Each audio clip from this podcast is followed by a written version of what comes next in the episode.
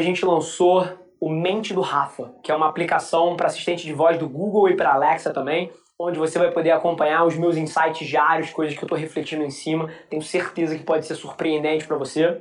E para você não perder nada e poder acompanhar em grande estilo, essa semana eu vou sortear uma assistente de voz do Google e uma Alexa.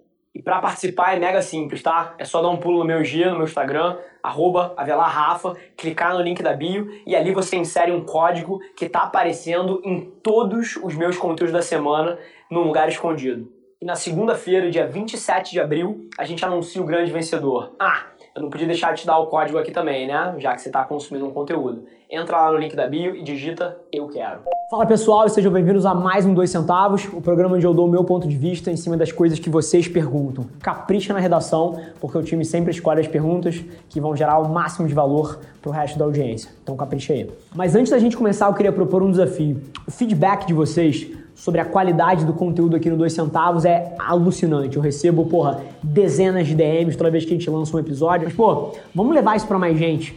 Manda esse episódio para pelo menos dois amigos seus que você acha que vão tirar valor. E pra gente crescer essa comunidade de pessoas aqui, tenho certeza que pode fazer a diferença na vida de alguém que você ama. Vamos pro episódio.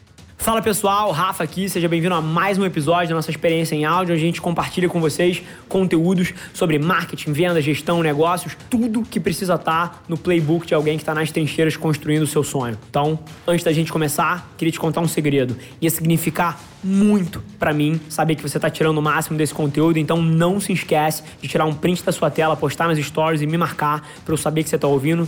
Quem já me mandou alguma mensagem, já me mandou algum direct, sabe que eu respondo pessoalmente todas as mensagens. E agora, sem enrolação, vamos para o episódio de hoje.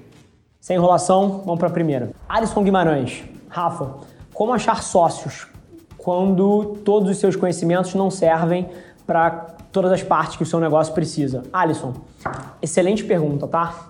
E é curioso porque a resposta sobre como achar sócios, para mim, não é difícil, tá? Acho que vai gerar muito valor, mas eu quero inclusive agregar um passo além, porque eu não acho que é sobre achar sócios. Eu acho que é sobre como gerenciar essa sociedade ao longo de uma vida. É aí que está a chave. Achar sócio não é difícil. O mapa da mina é basicamente esse. Geralmente você tem duas figuras principais. Você tem alguém que é bom, cara, de comunicação, é um cara bom de venda, é um vendedor, é uma pessoa que junta as pessoas, conecta a ponta, tá sempre ativo. Isso é um perfil que nem todo mundo tem. E do outro lado você tem o artista. Você tem o engenheiro, você tem o programador, você tem o pintor, você tem o arquiteto, você tem a pessoa que sabe do craft. E é muito raro pessoas que juntam as duas pontas. É muito raro. Geralmente a melhor saída é você ter um sócio que é bom do craft e um sócio que é bom de gente. Então, assim, se você é o artista, você precisa de um sócio bom de negócio. Se você é um cara bom de negócio, você precisa do sócio artista. E é super interessante porque todos os dias eu vejo as pessoas valorizando o engenheiro de software que sabe programar Python, C Sharp, Ruby on Rails, e eu vejo as pessoas valorizando o engenheiro estrutural que sabe fazer o cálculo de um prédio, mas negócios é uma arte também. Assim como engenharia, assim como arquitetura, assim como qualquer outro craft específico, negócios é uma arte.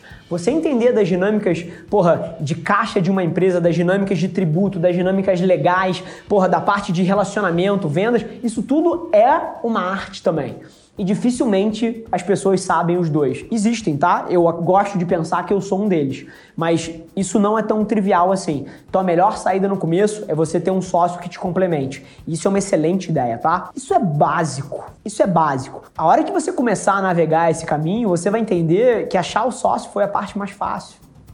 O grande lance é como é que você gerencia esse relacionamento para que ele dure 30 anos e para que ele agregue valor para a estrutura, ao invés de virar uma briga ou uma rixa entre as duas cabeças da companhia. E aí, a melhor coisa que você faz é combinar as regras. O que é combinado não sai caro. Então eu te desafio a pensar que no momento da abertura de uma empresa, do começo de um projeto, é tudo muito bonito é tudo muito legal, você tá escolhendo o nome, tá escolhendo a logo, porra, tá gastando dinheiro com o que não deveria, escolhendo móvel e etc, vendo um escritório novo, os primeiros clientes, é tudo uma maravilha. Mas e na hora que esse sócio tem um problema de saúde e fica dois anos afastado? Como é que você resolve isso? Você combinou antes? Na hora que esse cara quer trazer mais uma pessoa, ele pode vender parte da sociedade dele para essa outra pessoa ou ele não pode? Na hora que a empresa tem 15 mil reais de lucro no final do ano, o que, que faz com isso? Reinveste na empresa ou será que você pode distribuir dividendo? Isso tem que estar combinado. E iguais a esses três exemplos básicos que eu trouxe, tem 747 outros.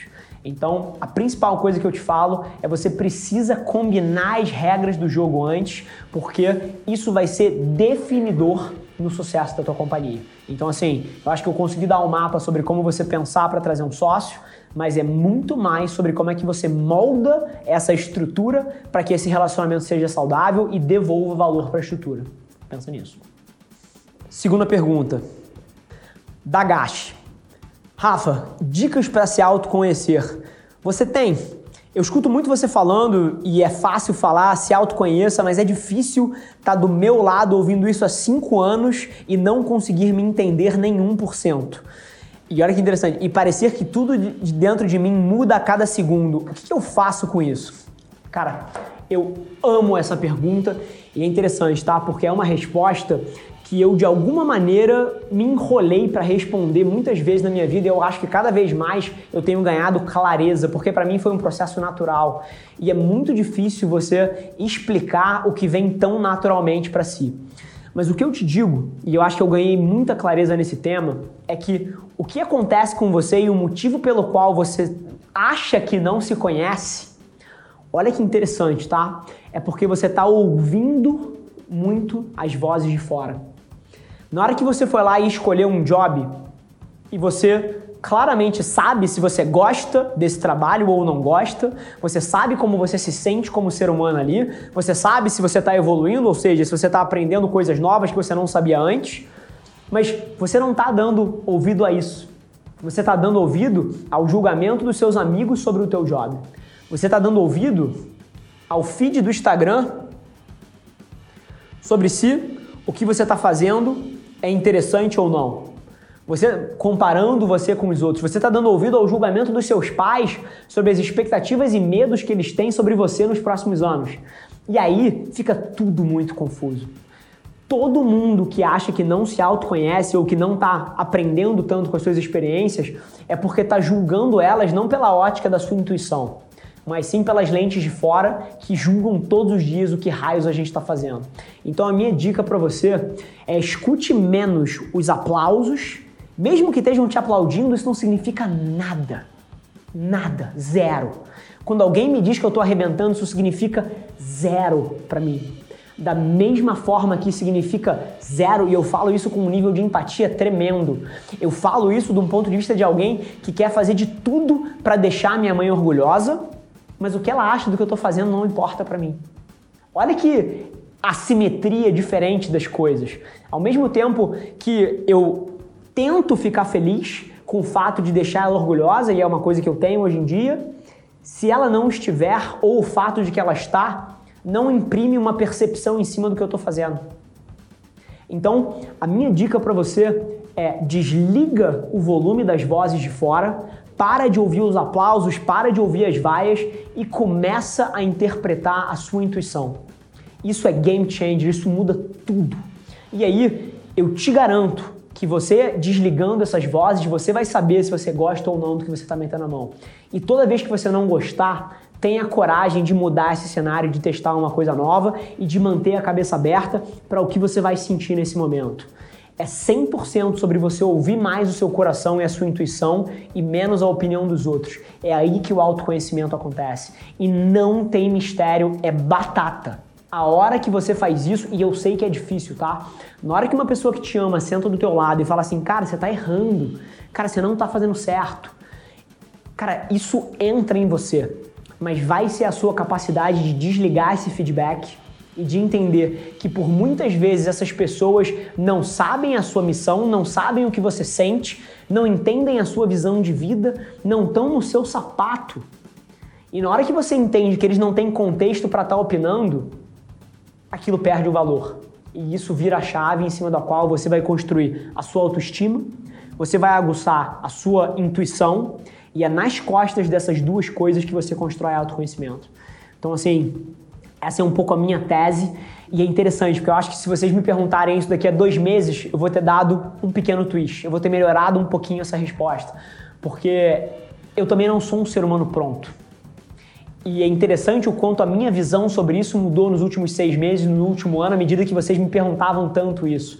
Então, assim, é um processo de descobrimento e eu posso agregar certas partes nessa resposta, mas eu te garanto que o centro não vai mudar, que é você desligar as vozes de fora e ouvir um pouquinho mais o teu coração. Fechado? Gente, esse foi mais um Dois Centavos. Lembrando que todas as perguntas que a gente responde aqui vêm dos comentários que vocês deixam no YouTube. Então, manda isso para alguém que você sabe que precisa ouvir sobre autoconhecimento ou sobre encontrar sócios. Vai significar um mundo para mim se você compartilhar. E a gente se vê no próximo Dois Centavos. Esse foi mais um episódio da nossa experiência em áudio e como eu já falei, eu adoraria saber que você está gostando do que a gente está compartilhando por aqui. Então não esquece, se você está tirando valor desse conteúdo, ia significar o um mundo para mim, que você tirasse um print da sua tela, postasse no Stories me marcando e aproveita para ir na sua plataforma favorita também e deixar um rating de cinco estrelas e um comentário lá, ajudando a gente a construir essa comunidade tão vibrante que move o Brasil para frente através do empreendedorismo e que fala desse Brasil que dá certo. É um prazer ter vocês comigo e a gente se vê no próximo episódio do podcast.